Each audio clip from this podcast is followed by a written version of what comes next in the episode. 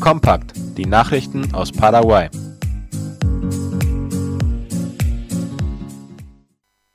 Das Bildungsministerium appelliert an die Einhaltung des Protokolls für Abschlussfeiern in den Schulen. Aufgrund einer Lawine von Kritik und Zweifeln an der Abhaltung von Abschlussfeiern hat das Bildungsministerium MEC eine Erklärung abgegeben, wie ABC Color schreibt. Das Ministerium appelliert an alle Bildungseinrichtungen, das Gesundheitsprotokoll für Abschlussfeiern zu beachten und einzuhalten. Zu den wichtigsten Punkten gehören die Registrierung der teilnehmenden Personen, die Einhaltung eines Mindestabstands von anderthalb Metern zwischen den Personen und das Händewaschen heißt es. Reisen nach Argentinien. Der Personentransport drängt auf die Öffnung der Brücke San Ignacio de Loyola.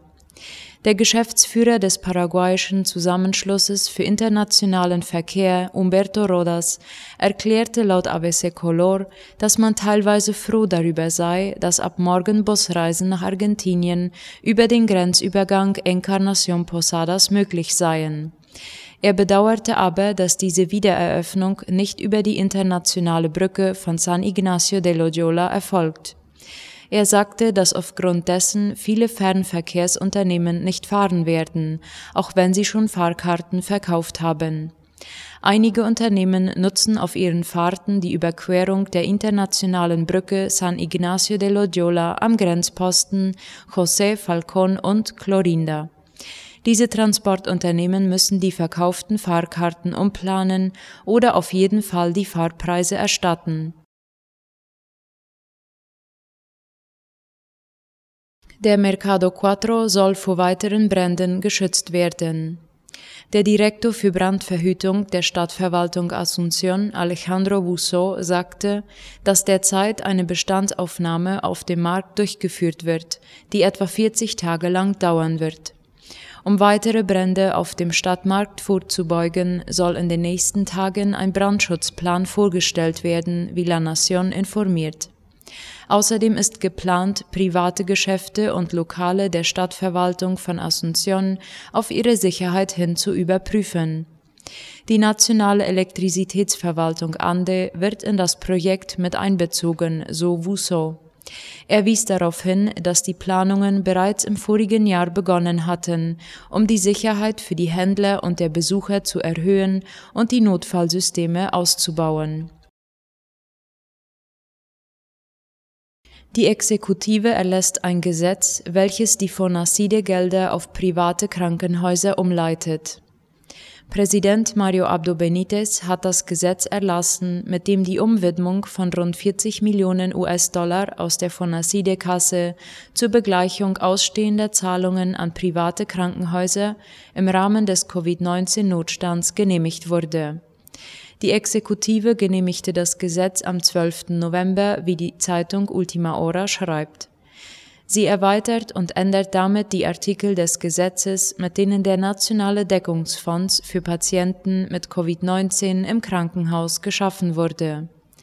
Das Finanzministerium muss nach Beendigung der Ausrufung des Notstands für Covid-19 nach Mechanismen zur Wiederauffüllung der betroffenen Mittel suchen, heißt es. Andrés Colman, Journalist von Ultima Hora, geht in den Ruhestand. Der bekannte Journalist und Schriftsteller Andrés Colman Gutierrez, der 32 Jahre lang für die Zeitung Ultima Hora geschrieben hat, verlässt seine journalistische Heimat und geht in den Ruhestand, wie Ultima Hora schreibt. Im Alter von 18 Jahren betrat er zum ersten Mal die Redaktion der Zeitung.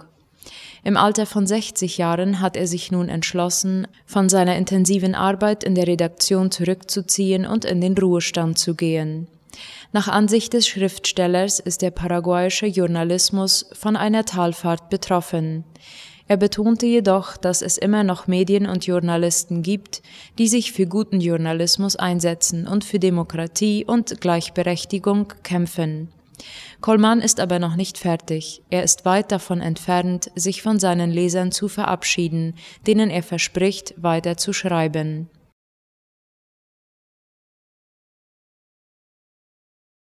Samsonite kommt nach Paraguay.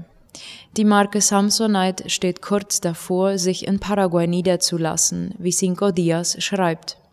Das Unternehmen wartet derzeit noch auf die Ergebnisse von zwei abschließenden Prüfungen, um die Zulassung zu bekommen und mit der Produktion von Taschen und Rucksäcken für den lokalen Markt beginnen zu können. Die Fabrik, gelegen in Asunción, soll im ersten Quartal 2022 in Betrieb genommen werden. In der ersten Phase ist geplant, rund 30 Paraguayer einzustellen.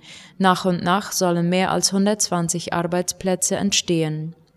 Die hierzulande hergestellten Taschen sollen hauptsächlich nach Brasilien, aber auch in die Vereinigten Staaten, nach Kanada und in andere amerikanische Länder exportiert werden.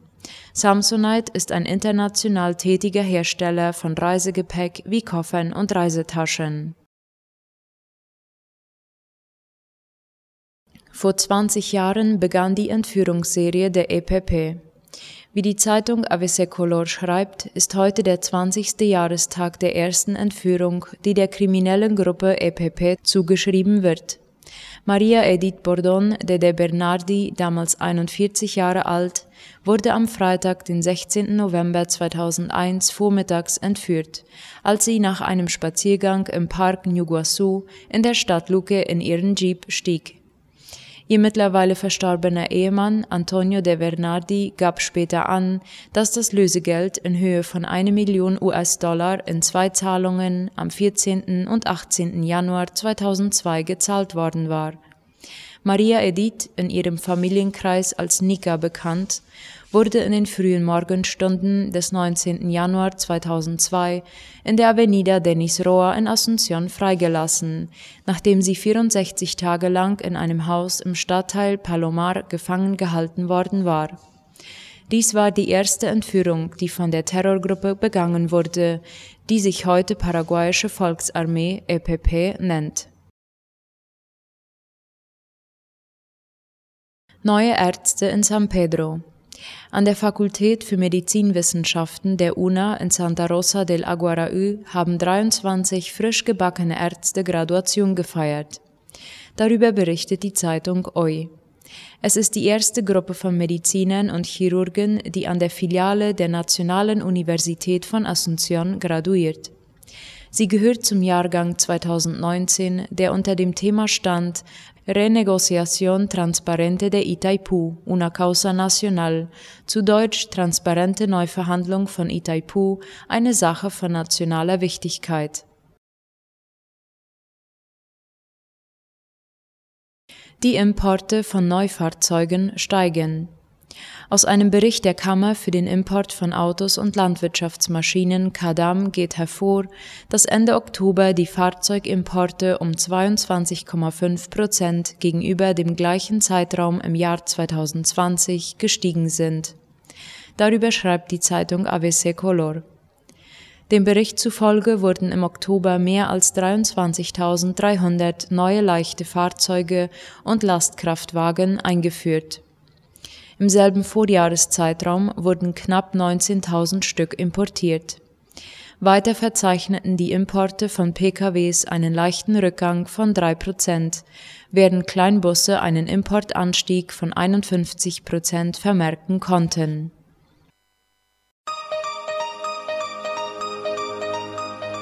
Das Neueste aus aller Welt.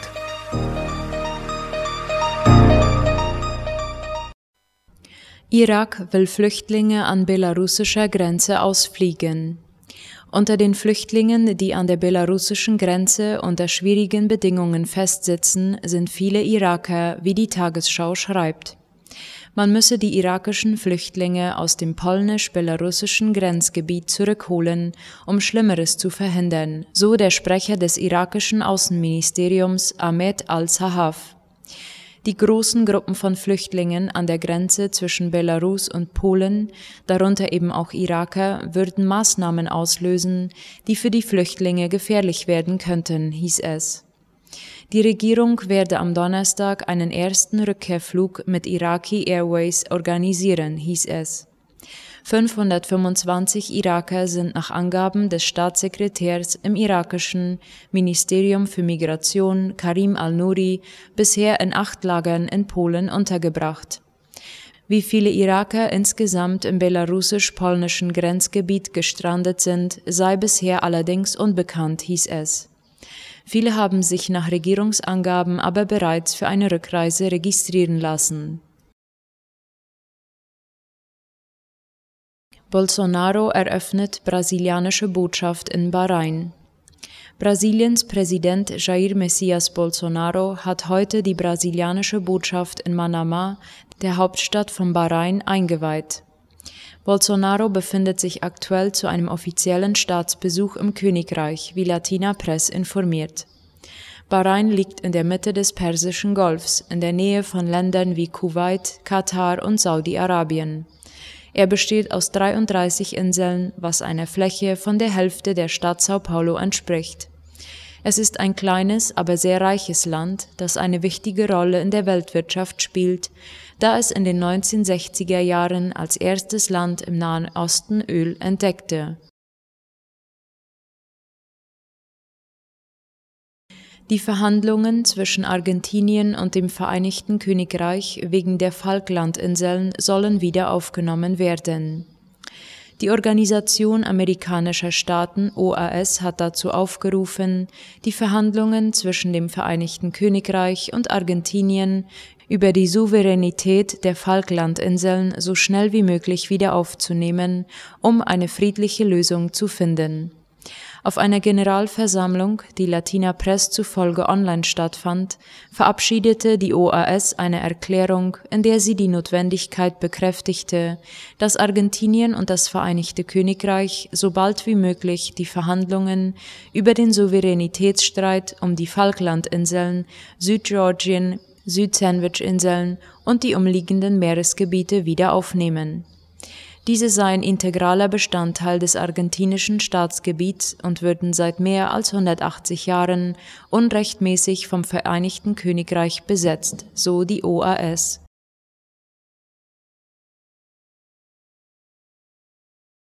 Tote und Verletzte bei Anschlägen in Ugandas Hauptstadt Kampala.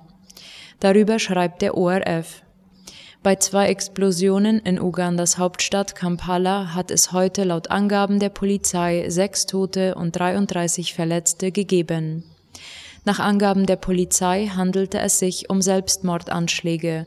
Mindestens sechs Menschen seien getötet und 33 weitere verletzt worden.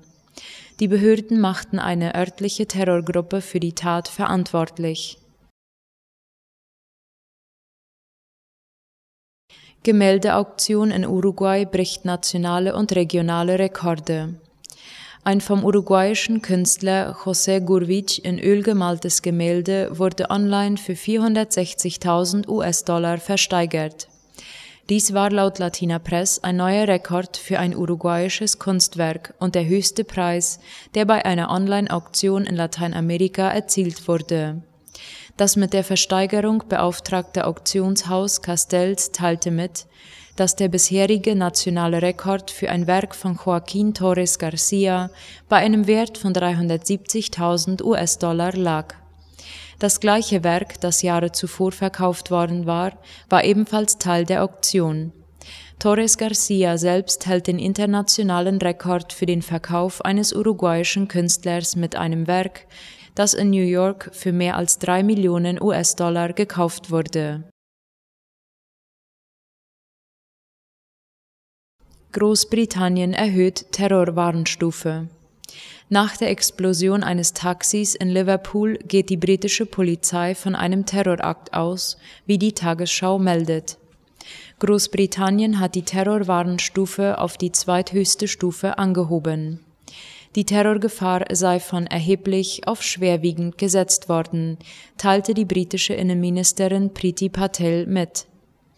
Zuvor war eine Bombe in einem Taxi vor einem Krankenhaus in Liverpool explodiert. Ein Mann war bei dem Vorfall am Sonntagvormittag vor einer Frauenklinik in der nordwestenglischen Stadt getötet worden, als das Auto in Flammen aufging. Ein weiterer Mann, ein Taxifahrer, wurde verletzt. Er konnte Berichten zufolge am Montag bereits wieder aus dem Krankenhaus entlassen werden.